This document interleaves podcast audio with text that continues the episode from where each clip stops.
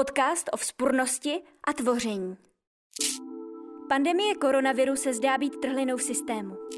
Trhliny jsou podle filozofa Johna Hallowaye časy a prostory, v nichž přehodnocujeme mezilidské vztahy a odmítáme tím logiku systému, který nás ovládá. Pomůže nám tato krize prohloubit a propojit různé trhliny a přetvořit tak náš svět na spravedlivější, bezpečný a udržitelný? V tomto podcastu uslyšíme odbornice a odborníky z různých disciplín a taky budeme společně hledat způsoby, kterými jako klimatické hnutí můžeme přispět k cestě ze současné krize a uchopit ji jako příležitost pro sociálně ekologickou transformaci.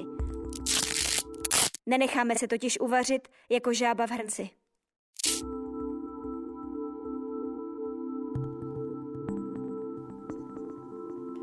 Ahoj, tady Terezie. Vítám vás u nového dílu pravidelného podcastu Trhlina. Naším hostem je dnes ředitel Masarykovy demokratické akademie, sociální demokrat, v minulosti eurokomisař a předseda vlády Vladimír Špidla. Na úvod bychom se chtěli ohlédnout do 90. let. Jak hodnotíte tehdejší přístup vlády k problémům spojeným se změnou klimatu, jako je například těžba nebo péče o krajinu?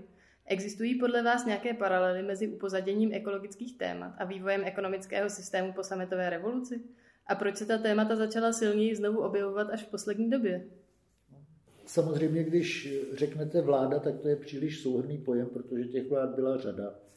Ta první Vidhartova vláda, vláda občanského fora, tak ta byla velmi zaměřená na ekologii. Myslím si, že se odehrála celá řada věcí, mimo jiné teda eh, se zvládly kyselé deště, zvládlo se modernizace energetiky, takže z tohohle hlediska to byla vláda, která byla velmi progresivní a důsledná a myslím si, že ty její akce nebyly, nebyly ovlivněné jenom tím, že byla nutnost, krutá nutnost, protože ty kyselé deště byly něco skutečně šíleného, ale že to byla uh, hlubší koncepce. Pak přišla, uh, pak přišla vláda Václava Klauze a to byl prostě střih pro eh, Václava Klauze osobně je ekologická politika a něco, co naprosto není ochoten přijmout. Jednak si myslím, že jsou určité omezenosti, což se eh, specialistům stává, ale druhý důvod eh, podle mě je z určité koncepce moci, protože pro něj je prostě nepředstavitelné, že by moc byla něčím regulovaná. A on správně vytušil, že v ekologii a v zelené politice jsou regulace skryté, protože bez nich to prostě nejde. Myšlenka, že vlastně baroni nemají mít žádné meze, že žádná eh, regulace nemůže existovat, tak se stala velmi výraznou v celkové konstrukci ekonomiky, ale i v celkové konstrukci společnosti a tím pádem, tím pádem se ekologie dostávala čím dál víc eh, do pozadí, protože ona vyžadovala a vyžaduje poměrně striktní regulaci, eh, jaksi pevné rozhodování, které eh, jde mimo ekonomické rozhodování, rozhodování na základě hodnot, které se nedají vyčíslit, což pro ty ekonomisty, když Václav Klaus rád používá pojem ekologista, tak si myslím, že ve vztahu k němu se dá použít pojem ekonomista, tak pro ekonomisty to, co se nedá vyjádřit v penězích, neexistuje. A to je problém, jo? protože to, co se dá vyjádřit v penězích, je strašně maličký výsek eh, světa. Ten systém, budován jedním z významných ekonomistů, byl oslepen, eh, byl oslepen, byly mu nasazeny ekonomické klapky a on nebyl schopen vnímat svět v kontextu. A když toho nejste schopna, tak je potom strašně těžké i když byste chtěla, tak je strašně těžké prosazovat jakýkoliv důslednější postoj, jakoukoliv důslednější regulaci. Protože když nevíte, proč to děláte, tak ten odpor je najednou příliš silný. Ten mm-hmm. na vás křičí, ten na vás křičí, tamhle ty se rozplakali a podobně a, a je to velmi obtížné. Teprve, když máte, prostě, když víte, kde je sever, když máte tu základní představu, která vhodí ty ostatní hodnoty a vy řeknete, no dobře, no tak se váš podnik zhroutí, no a co? Znamená to, že se zachrání třeba velmi podstatná část vodního toku. Mě ještě k tomu napadá taková podotázka. Eh, jestli myslíte, že tady ten druh uvažování postihl vlastně celý jako bývalý východní blok? No, myslím si, že dost, protože když jsme vstupovali do Unie, tak jsem měl takovou studii, kterou pravděpodobně na základě zadání francouzské vlády dělal, já nevím, jestli Sofres Factum, nebo tak, to je takový otázka, jestli si to pamatuju dobře. A e, tam vlastně oni popisovali jednotlivé společnosti s jejich jakoby hodnotovým a takovým obecnějším pohledem na jejich struktury, hodnoty a tak. Pro mě bylo hrozně nepříjemný, že to ukazovalo českou společnost celkem jinak, než jsem po ní toužil. Jo. Ono to ukazovalo za prvé, že je eh, ekonomicky extrémně liberální, kulturně výrazně konzervativní, třeba muži, ženy, silně nesolidární. A to je další problém, protože ochrana přírody znamená vlastně solidarizaci s, s, s přírodou. A když jsem s někým solidární, tak ho nesmím používat jenom jako nástroj, a nesmím se nad ním vytahovat. Jo. Ty další země si moc nepamatuji, vím, že jsem zjistil tedy, že v tom eh, ekonomismu, v té radikální ekonomické liberalizaci, my jsme byli úplný extrém. Jo. Tam byly Spojené státy a my jsme byli daleko, daleko za Spojenými státami. Jenom pro zajímavost to taky vysvětluje třeba ty celkem ostré útoky na eh, Německo, protože v tom strukturálně se ukázalo, že Německo je nám nejvzdálenější, jo. Že, že to je po uhlopříčce. Že zatímco třeba Španělé vycházeli přibližně stejně konzervativní, ale na úplně druhém konci, pokud jde o solidaritu, tak eh, Němci právě ve všech hodnotách byli jako na té uhlopříčce od, od nás. No a pak ta poslední část vaší otázky, proč mhm. se to znovu vynořuje? No, protože se to vynořuje. To se nedá odmluvit. Přichází jeden problém za druhým a je to zřetelně vidět.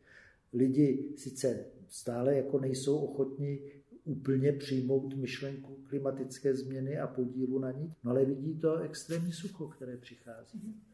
Myslím si, že takový jako prozření je ten zánik smrkových lesů. Jaké výzvy podle vás stojí v České republice před politickými stranami orientovanými na sociální a zelenou politiku? Myslíte si, že vznikající nové strany, jako levice nebo budoucnost, mají šanci na úspěch, nebo že dává větší smysl navazovat na tradici zavedených stran, jako ČSSD nebo Zelení? Mám pocit ze současného politického, politického systému, tak bych řekl, že, že tam už není moc místo. Že ten svět se nějak změnil a že ochota eh, k nějakým pevnějším strukturám není.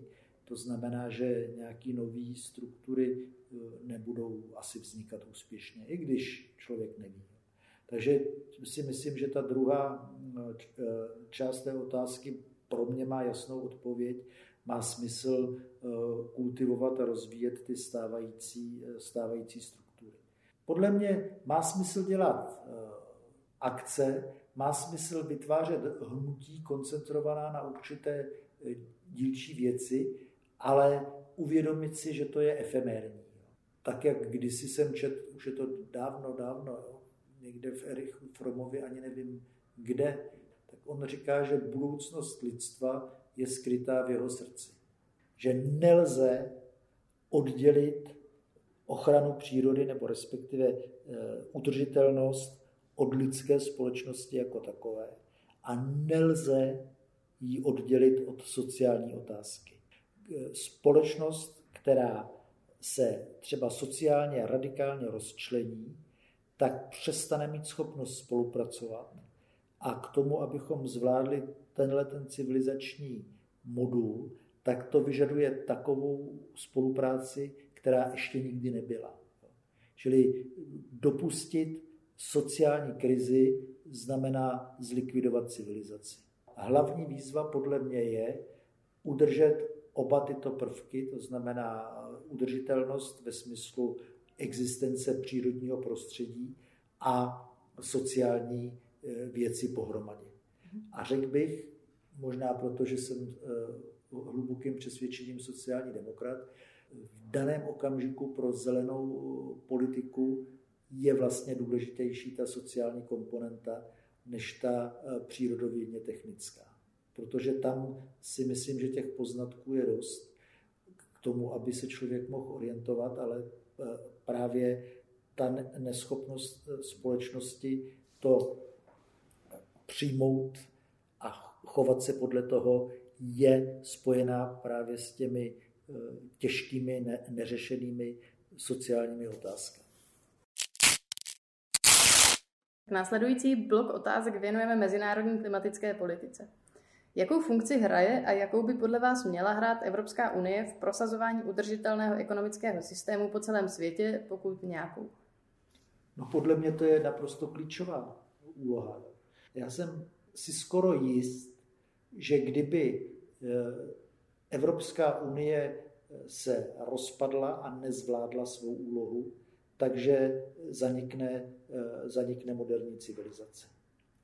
Evropská unie je založená na hlubokém poznatku, že jsou věci, které jsou tak složité, že se nedají vyřešit mezivládní koordinací. Jedna z těch věcí, jeden z těch, těch hodnot, která není hájitelná mezivládní koordinací, je mír v Evropě.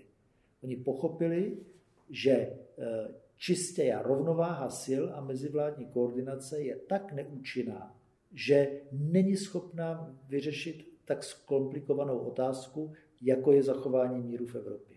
Evropská unie vyvinula metodu, pod tlakem eh, situace vyvinula metodu, která je nesrovnatelně efektivnější než čistá mezivládní koordinace. A podle mého názoru globální udržitelný rozvoj na čistě mezivládní koordinaci nemůže být založen a čistě mezivládní koordinace to nemůže zvládnout. To znamená, kdyby Unie krachovala, tak zkrachuje metoda a žádná jiná není.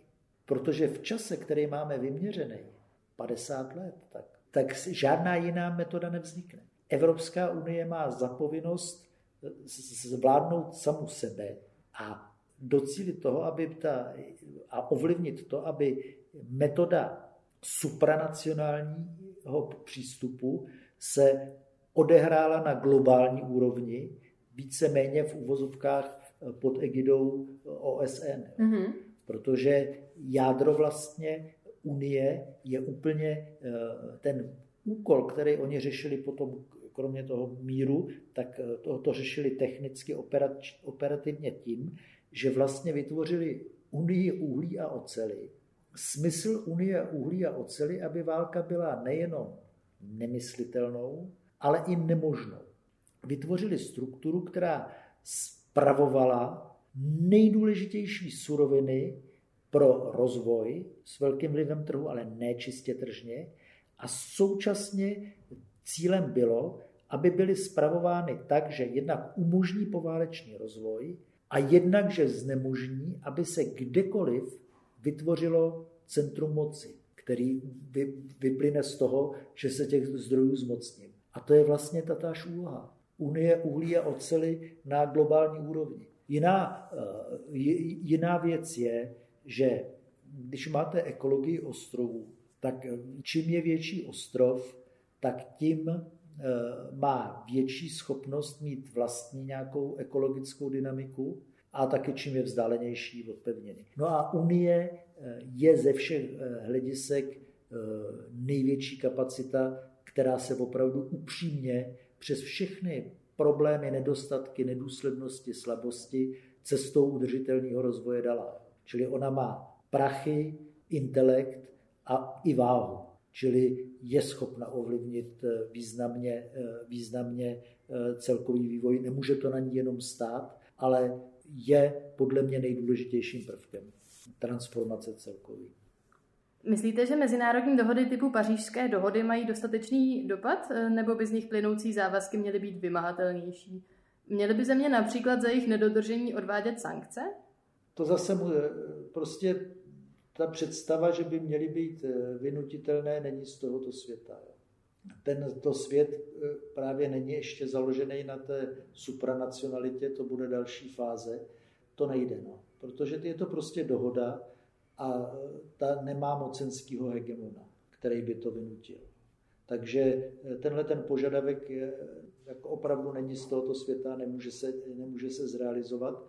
I když na druhé straně já považuji pařížskou dohodu jako za opravdu vrchol diplomatického umění, kde zase francouzi opravdu prokázali, že, to, že, že, že je to prostě kultura, která má nějaký obsah a tradici a, efektivitu, protože to je ohromný vývoj, je mimořádně důležitá a všichni, kdo eh, ji z nějakých radikálních pozic kritizují, tak mají věcně pravdu, ale nemají eh, pravdu politicky.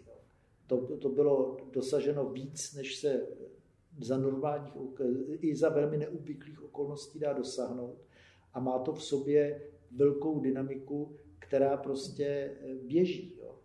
Po, vypadá to sice, že jsme pořád pozadu za tím, co je potřeba, ale ta struktura běží a je schopná zrychlit. Jo. Tak, jak bude přicházet tlak, tak ona bude zrychlovat. Snažit se jí jakoby zatěžovat nebo vkládat do ní nějaké další mechanismy typu sankčních mechanismů je hrozně těžký. Proto a bych řekl, že to nestojí za tu práci, jo. že to ne, a ten konflikt, který z toho vyplyne, že e, není e, dostatečně produktivní, aby to vůbec mělo cenu. Myslím si, že cenu má se snažit tohle úsilí věnovat, jak vyplývá taky z mých předchozích slov, e, rekonstrukci OSN jo, a vytvoření nějaký environmentální agentury, která by už působila supranacionálně a pak se jí dá ta pařížská dohoda, eh, tak jako eh, komise je strážce smlouvy, tak pak se dá už eh, dát dohoda jako základ a pověřit tu agenturu, aby ji strážila a pak tomu dát i nějakou mocenskou sankci. No a ještě možná podotázka, myslíte, že ten cíl, co si dává pařížská dohoda, je, je jako realistický? v roce 68, když byly ty velké studentské bouře, tak se tam objevilo heslo, které je dost často citováno, eh, buďme realisty, chtěj, eh, chtějme nemožné. Podle mě to realistický je, když se prostě tou cestou půjde. Jo. Mm-hmm. A myslím si, že se jí dokonce půjde, protože eh, lidi obecně jednají velmi situačně. A když jsem tak jak si hodně mluvil o Unii, tak si to představte. Eh, dovedete si představit, že by bylo možné dohodnout v roce 1938, že Francie a Německo se vzdají části své suverenity a svěří je společnému federálnímu orgánu. Po druhé světové válce to najednou šlo. Takže já si myslím, že ty cíle jsou jako těžko dosažitelné, že eh, je otázka, co je realistické, ale prostě nejsou nemožné. A podle mě tlak událostí povede k tomu, že se nakonec dosáhnou.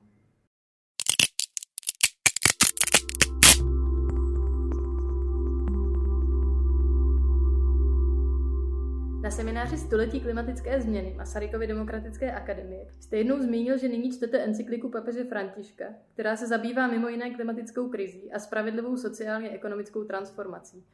Co vám četba encykliky přinesla? Myslíte, že katolická církev může jako instituce přispět ke spravedlivé transformaci? Encykliku Laudato Si považuji za jeden opravdu z nejlepších politických dokumentů, co jsem za poslední dobu, za poslední dobu čet.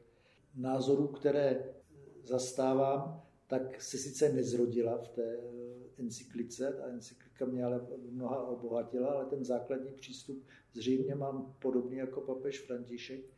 V každém případě ta eh, encyklika vyjadřuje věci daleko líp, než je obvykle a s daleko jakoby větší jasnozřivostí. A to, co pro mě je zásadní, papež ukazuje, že chudoba a ekologie jsou prostě součást jednoho světa a nelze řešit ekologickou, eh, ekologickou situaci bez toho, že vezmeme v úvahu chudý.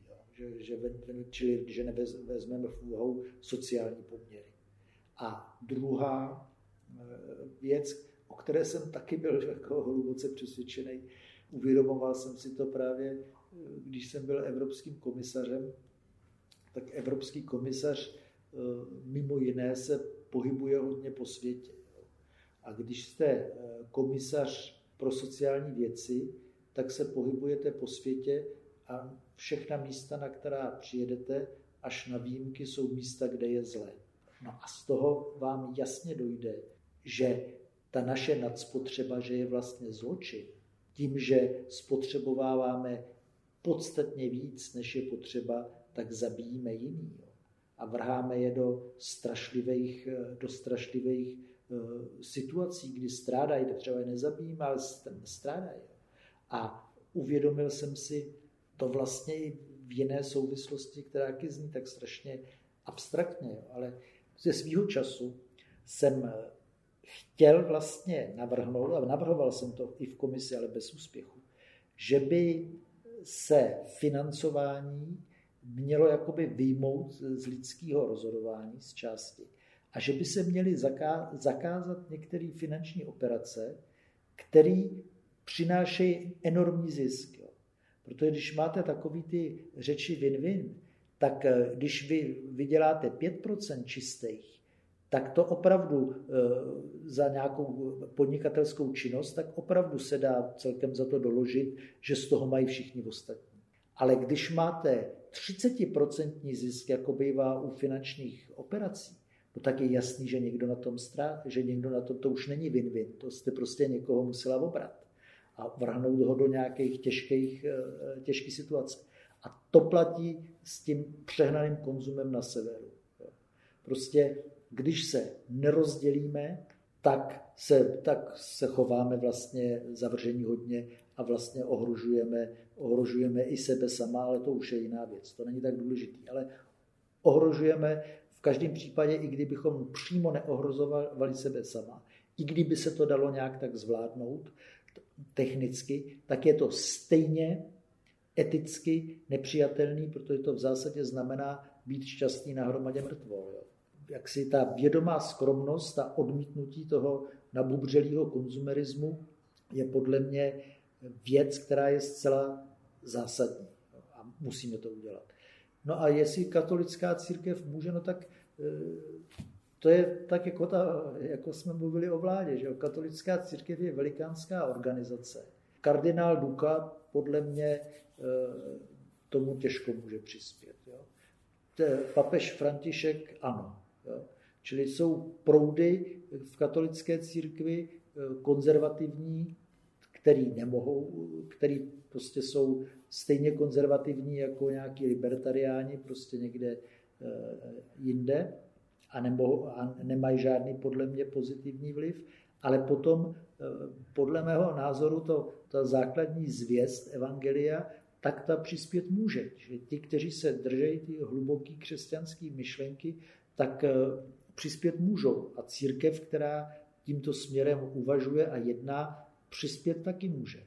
V současné době v demokratických zemích často vidíme, že volby a politický boj o vítězství jsou spíše příčinami rozdělování společnosti a prohlubování kulturního konfliktu, že chybí snaha o dialog, navíc často vítězí ten, kdo zvolí lepší marketingovou strategii, nakoupí více médií a vloží více peněz do kampaně. Co by pomohlo současnému politickému systému, aby se stal demokratičtějším, aby z něj nevycházely vítězové a poražení, ale dbalo se na potřeby všech? Jakou proměnou by měl politický systém podle vás projít? Musím se přiznat, že nevím. To, co jste popsala, eh, popsala jako bych řekl zvlášť, ve své otázce jako zvláštnost současnosti, tak je eh, trvalou součástí volebních kampaní pod okamžiku, kdy volební kampaně vznikly. Takže to je spíš otázka, eh, že existují metody, které v určitý okamžik umožní s tou společností manipulovat víc, až si na ně zvykne a oni přestanou být účinné. Takže já si myslím, že teď jsme právě ve fázi, kdy internet bohužel jako umožňuje daleko více a daleko rychleji eh, manipulovat se společností a opravdu rozbíjí rozbíjí demokratický, eh, demokratický systém. Ale to, je, to se stalo třeba ve 30. letech, kdy nacisti a zejména Adolf Hitler se zmocnili rozhlasu. Předtím jste nikdy nedokázala uh, užvat celé Německo naraz. Jo? A on to pochopil a vrhl do té společnosti nový typ komunikace, se kterým ona nebyla eh, zkušená a podařilo se mu krátkou dobu manipulovat. Mimochodem teda to je taky ještě otázka, ty nejlepší výsledky on měl 35%, jo, což je důležité si uvědomit, protože on nikdy neměl většinu, než se zmocnil diktatury. Jo, a to znamená, že to platí i u nás, že není potřeba, aby byla většina. Najednou tu moc, kterou dostal, že, tak s ní začal zacházet zase tak brutálně, že to si žádný systém nedovedl představit, že to tak bude a proto ho zdominoval. Ale ta výchozí moc, kterou mu ta demokracie dala, tak bylo pouhých 35%. Tři, dvě třetiny Němců ho nechtělo. To, co dělá internet, tím, že má přístup, prostě individualizovaný přístup k mnoha, mnoha lidem, tak on dělá z lidí dav. A ty lidi e, jsou přímo ovlivňovaný, jsou ovlivňovaný, protože se vytvářejí různé metody e, manipulace, že které směřují do podvědomí, tak jsou, e, tak jsou e, tím pádem snadněji manipulovali a velmi účinně. A tomu se dá jedině čelit tím, že, že z davu děláte obec nebo nějaký tým. A to se dá dělat pomocí, eh, pomocí politických, eh, podle mě pomocí politických stran. Jako základ pro demokracii jsou demokratické politické strany, které mají dostatečnou sílu, aby ovlivňovali, eh, aby ovlivňovali politiku. Problém našeho politického systému, že politické strany, které mají být reprezentanty, které mají zprostředkovávat, strukturálně nemají dostatečnou kapacitu na to, aby to dokázali. A jaký je důsledek? No, když nemáte e, struktury politické, které jsou spontánně na základě politických preferencí a demokratických e, postupů vytvořené, tak ten prostor mocenský vyplní někdo jiný. Tak ho vyplňuje státní aparát a ekonomické oligarchie. Ty jsou dost velký, mají dost peněz, nakoupí si dost hlav a ty nakonec rozhodují. A proto volby Eh, se vyprazňují, protože eh, v okamžiku, kdy nastoupí ta eh, nová vrstva na, do těch různých mocenských pozic, kam je volby tedy pošlou, no tak to je jeden ministr a jeden, dva lidi. Ale k tomu, aby se mohla vtisknout, vtisknout nějakou politickou linii společnosti, no tak potřebujete těch lidí víc, potřebujete mít daleko větší organizační kapacitu. Druhý z problémů, který musím říct, zřejmě to nebude pravda a těžko se to, a těžko se to úplně obhájí, ale moje zkušenost je, že volání po transparentnosti je vlastně nejúspěšnějším nástrojem národně osvobozeneckého boje kapitálu proti demokracii. Ty kapitálové struktury transparentní nejsou. Co vy víte o těch lidech? Absolutně nic. Co vy víte, co oni vymýšlejí? No, to je obchodní tajemství. A teď si představte, že eh, tuhle tu enormní eh, transparentnost vy aplikujete na politickou strukturu. Teď si vemte, že existuje třeba nějaká skupina, tušíte, že je nějaký problém, trošku jste si ho zanalizovali, tak už to tušíte víc. A teď chcete najít nějaký operativní přístup politicky, jak to vyřešit. Teď se netrefíte na začátek. To, co navrhnete, je pitomost. Jo? Ne úplná pitomost, protože to popisuje ten problém, ale dohromady je to blbý. A nebo to má nějaký akcenty, které jsou chybné. Nebo jste použil, použila formulace, které jsou dvojjasné a dají se, dají se zneužít. A teď oni vám to vytáhnou a řeknou, co to je za naprostý idioty. Vidíte to, oni chtějí. Ve skutečnosti to nechcete. Eh, jste to vůbec nechtěla, jenom jste použila nějakou eh, drastickou formulaci, která lépe osvětluje problém. Ale v okamžiku, kdy je to ve světle ramp a dá se tomu nějaký spin, tak to začíná být obludný. A v ten okamžik je konec, protože to absolvujete takovýhle zkušenosti čtyři a už si netroufnete cokoliv navrhnout, protože tvorba je vždycky nebezpečná. Ne? vždycky tvorba znamená, a politika je tvorba, vždycky to znamená velký úsilí eh, a velký riziko. A tohleto riziko je eh, nepřiměřený. Takže ta zdánlivá transparentnost podle mě je rafinovaný přístup eh, zejména ekonomických, ekonomických oligarchií. Druhá věc, která je taky podstatná.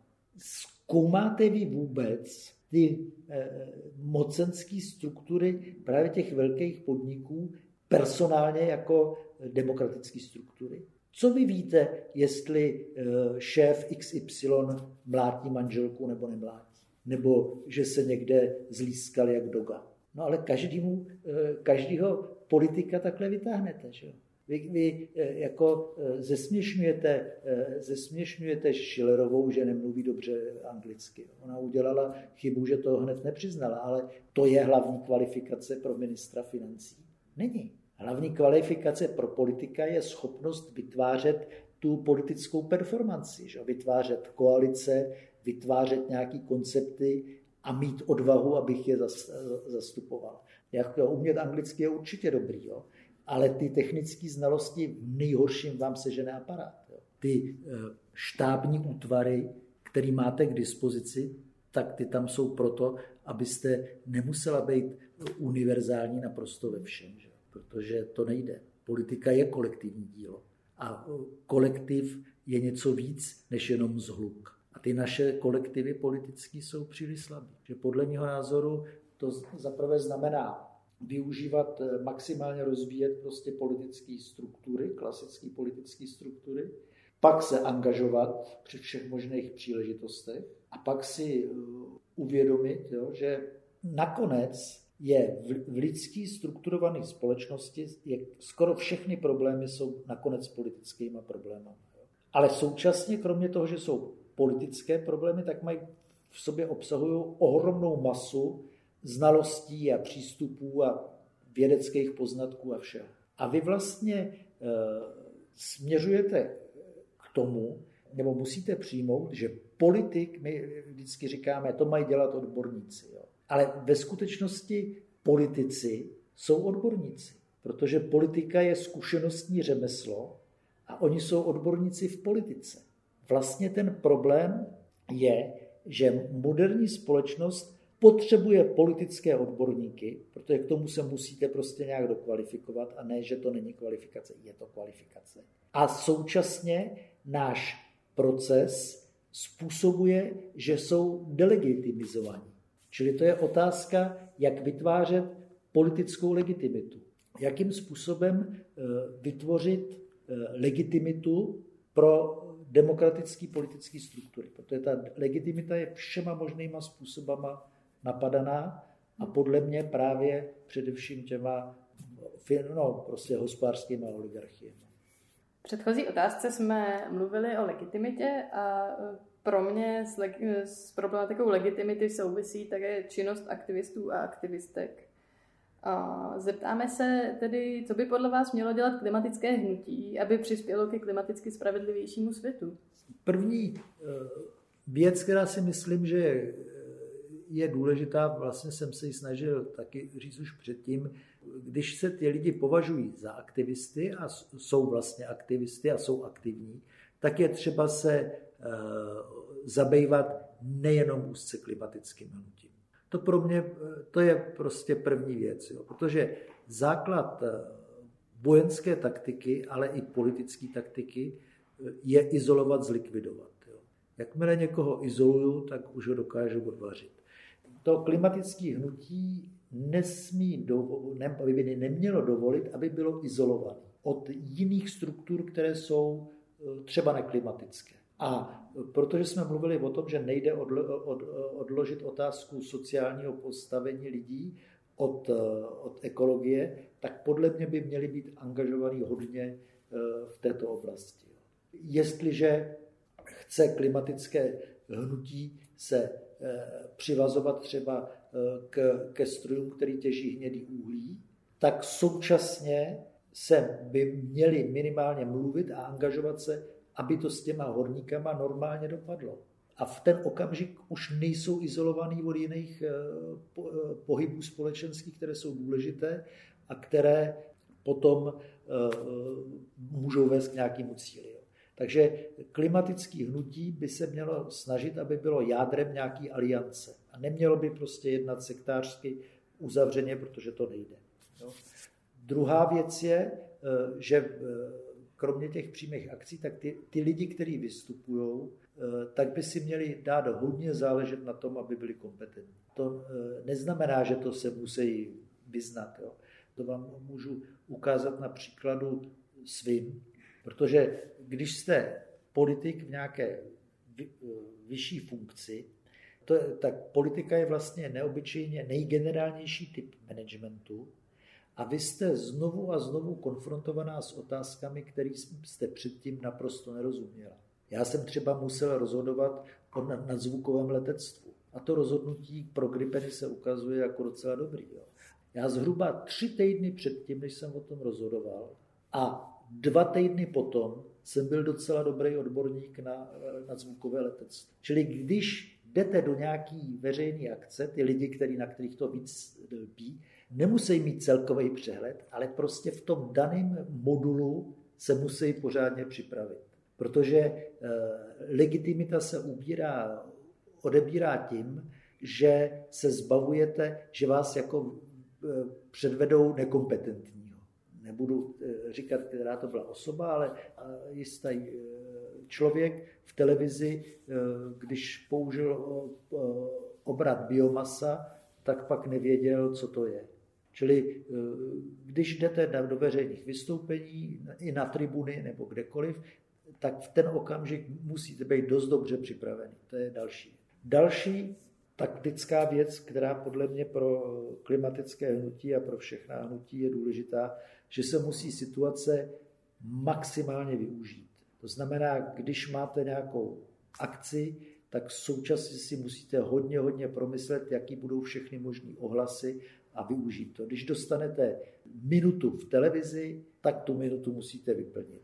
Pruský generální štáb tak rozvíjel systém takzvaného těžiště, oni tomu říkali Schwerpunkt, to znamená, že všichni eh, lidi, kteří byli napojeni do té operace, tak museli vědět, co je ten Schwerpunkt. Jo. A pak každý víceméně přímo nebo nepřímo na rozkaz, bez rozkazu postupoval tak, aby se ho dosáhlo. Čili každá z těch eh, větších akcí musí mít svůj, svý těžiště a ti, o kterých se dá předpokládat, že budou ještě se nějak trošku chvilku díl angažovat, tak si toho musí být vědomí. A pak, eh, pak se vám stane, že když vás, eh, když najednou pobíhají redaktoři a vytahují tamhle toho, tamhle toho, tamhle toho, tak všichni, někdo mluví líp, někdo hůř, ale v zásadě to nikdo nezvoře. No, takže kromě těch eh, koalicí a kompetence, tak podle mého názoru eh, vždycky se kladou otázky, co je e, e, etické, co je neetické. Podle mě neetický jsou ty situace, které vytvářejí něco absolutního. Neetický je opravdu násilí a zejména neetický je násilí, kdy, něk, kdy někdo přijde o život. Jo? Protože v takovém okamžiku už nemůžete vyjednávat, nemůžete to interpretovat. Prostě život je pryč. A to. Ta otázka, co je a co není etický, je otevřená otázka a vždycky se musí interpretovat s tou akcí jako takovou. Jestliže odbory chtějí zvýšit mzdy a udělají stávku, no tak přivodějí podnikateli ekonomickou ztrátu. To je etický, to je použitelný. Kdyby ho zabili, to by bylo neetické. Vlastnictví není absolutní hodnota. Takže zasáhnout vlastnictví přiměřeným způsobem, to možný je. Kdybyste eh, vypálit eh, dům manažerovi a zbavit eh, ho rodiny a rodinný základny, to asi už je věc, která není akceptovatelná. Ale rozkopat mu auto při nějakém věrválu, to zase není tak velký problém. V zákoně je vlastně základní princip etiky a použití nějakého zákona je proporcionalita. Můžu morového člověka zbavit svobody a vrazit ho na 40, na 40 dnů do karantény. Protože to je proporční k ochraně těch ostatních životů. Čili vždycky je třeba se zamýšlet nad proporcionalitou. V obsadě dům určitě to je možný, ale musí to být proporční k cíli, ke který, který chcete chcete upozornit na to, že jsou neobsazený domy, nebo eh, chcete upozornit na to, že tam je brownfield, který prostě špiní fenolem něco nebo takového. nevázat se prostě na nějaký a priorní apogditický věci, tohle je neetický, tohle je etický. Etika se vždycky odehrává v kontextu. A zase při té uh, akci, protože to bylo vždycky moje, uh, moje jako pevná metoda, ale teď jsem si ji znovu vynořil. Vy musíte si hodně promyslet, vždycky si ta přímá akce hodně musí promyslet možnosti eskalace. Kam až ta eskalace může dospět a vlastně vždycky musíte mít kontrolu nad eskalací. A jakmile eh, tu kontrolu ztratíte, tak jste se dostala za hranici etiky a mnohdy i za hranice zločinu. Uvedu příklad, který byl zase z mý praxe jakovej groteskní. Já jsem jednou před mnoha, mnoha lety, kdy mě bylo 15, 16, 18, jel autobusem. Tehdy, to si už nepamatujete, byly pokladny v autobuse, kde jste dala korunu, zatočila jste klikou a dostala jste lístek. Autobus byl narvaný, bylo pozdě. Já jsem tam hodil tu korunu a ono mi to nedalo, ten lístek. A to, to, více lidem to nedalo a oni byli jako naštvaný a podobně. A pak ten autobus zastavil pod železničním mostem Smíchov a řekl, že dál nepojede. Otevřel dveře, že se něco roz... Dobře, ta otevřel dveře banalita. Jo. A já jsem neměl jiný nápad blbej, než jsem do tohohle nervózního davu vykřikl, vraťte nám naše peníze. A normálně tam to bouchlo. Řidič musel utéct. Lidi vyvrátili tu pokladnu. A já jsem utek taky. Teda. Pak se to nějak rozešlo. Čili jsem si neuvědomil potenciál eskalace, kterou ta příhoda měla. Jo.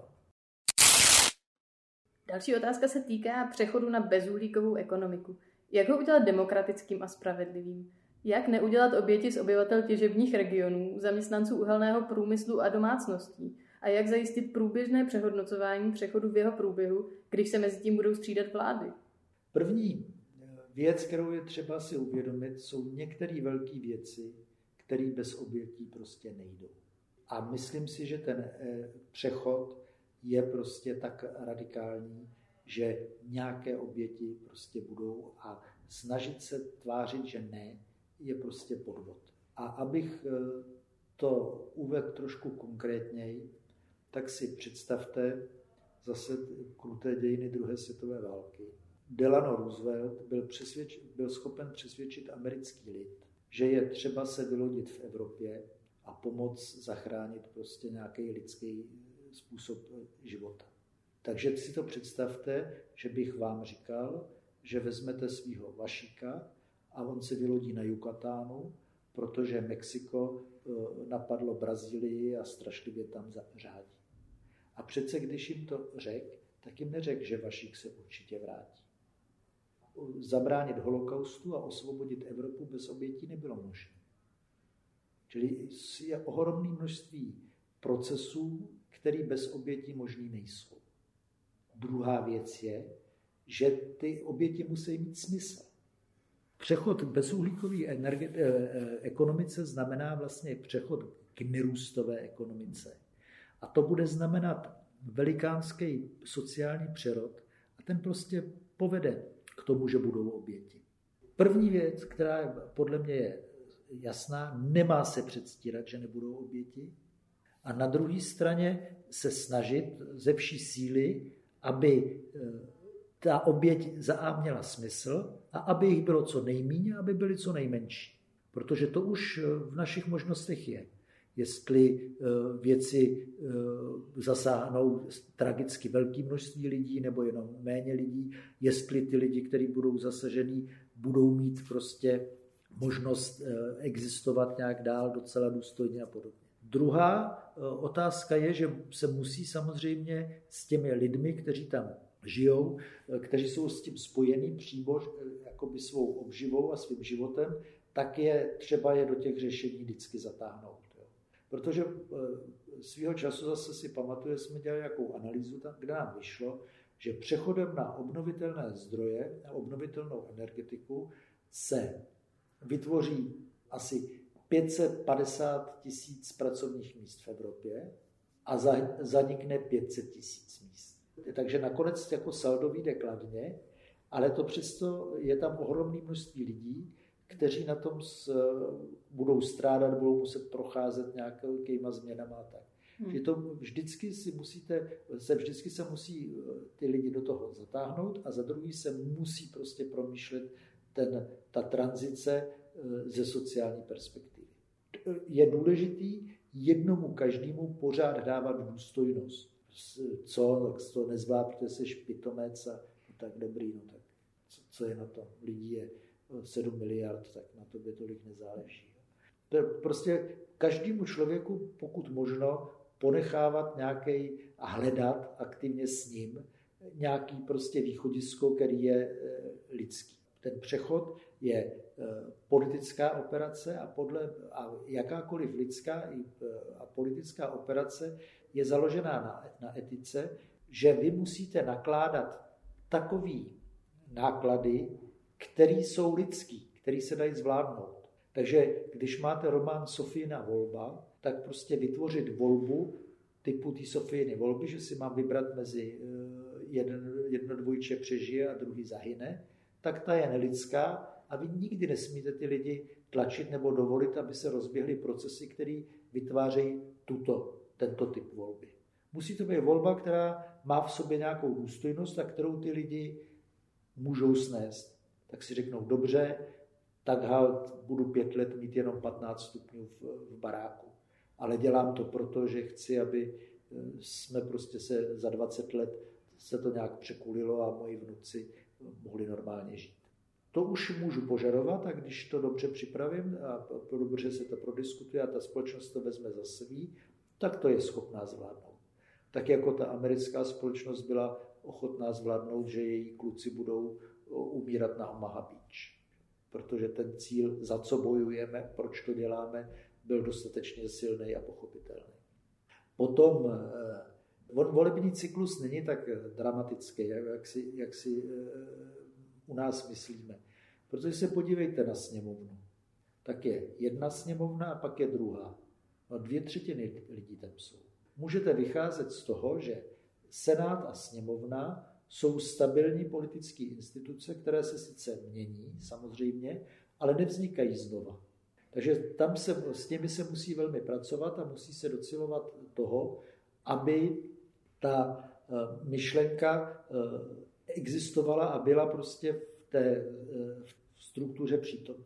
Ty reprezentativní systémy demokratický reagují na to, jaká je kulturní hegemonie ve společnosti jaký ideje se tam eh, objevují.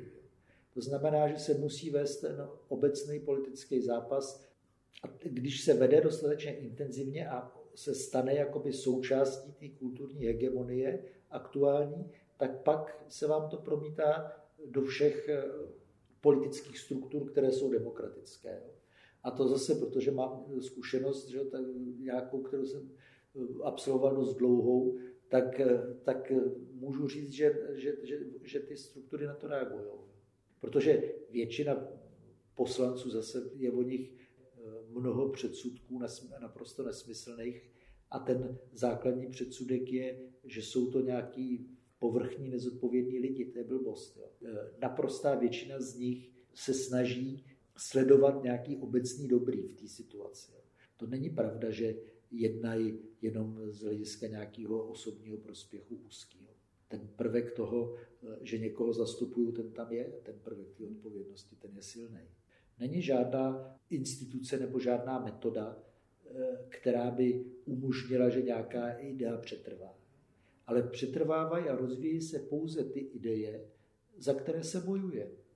Já mám tragický pro sebe zkušenost rozpadu Československa. Mm-hmm. Československo nebylo žádný špatný, jo. ale rozpadlo se proto, že se o tu ideu nějak nezápasilo. Kdyby bylo referendum, tak jsem si jistý, že se Československo nerozpadlo, protože jak na Slovensku, tak i v Čechách by, v Čechách by bylo 80% pro a na Slovensku řekněme 70%, to bylo jasný. Ale protože e, se v ten daný okamžik ta idea byla prostě oslabená a nikdo o ní nebyl ochoten bojovat, tak nepřetrvalo. Čili to znamená zase, že o ty nejdůležitější ideje a o tu, o ten, o tu bezuhlíkovou energetiku se prostě musí urputně bojovat pořád. A v určitý moment to bude vyhrané.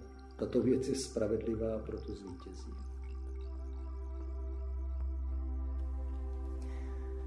Slyšeli jste 17. díl podcastu Trhlina, vydaného hnutím za klimatickou spravedlnost Limity jsme my. Sledujte naše webové stránky www.limitysmemy.cz a naše profily na Facebooku a Twitteru. Tam se také dozvíte bližší informace o akcích, které chystáme.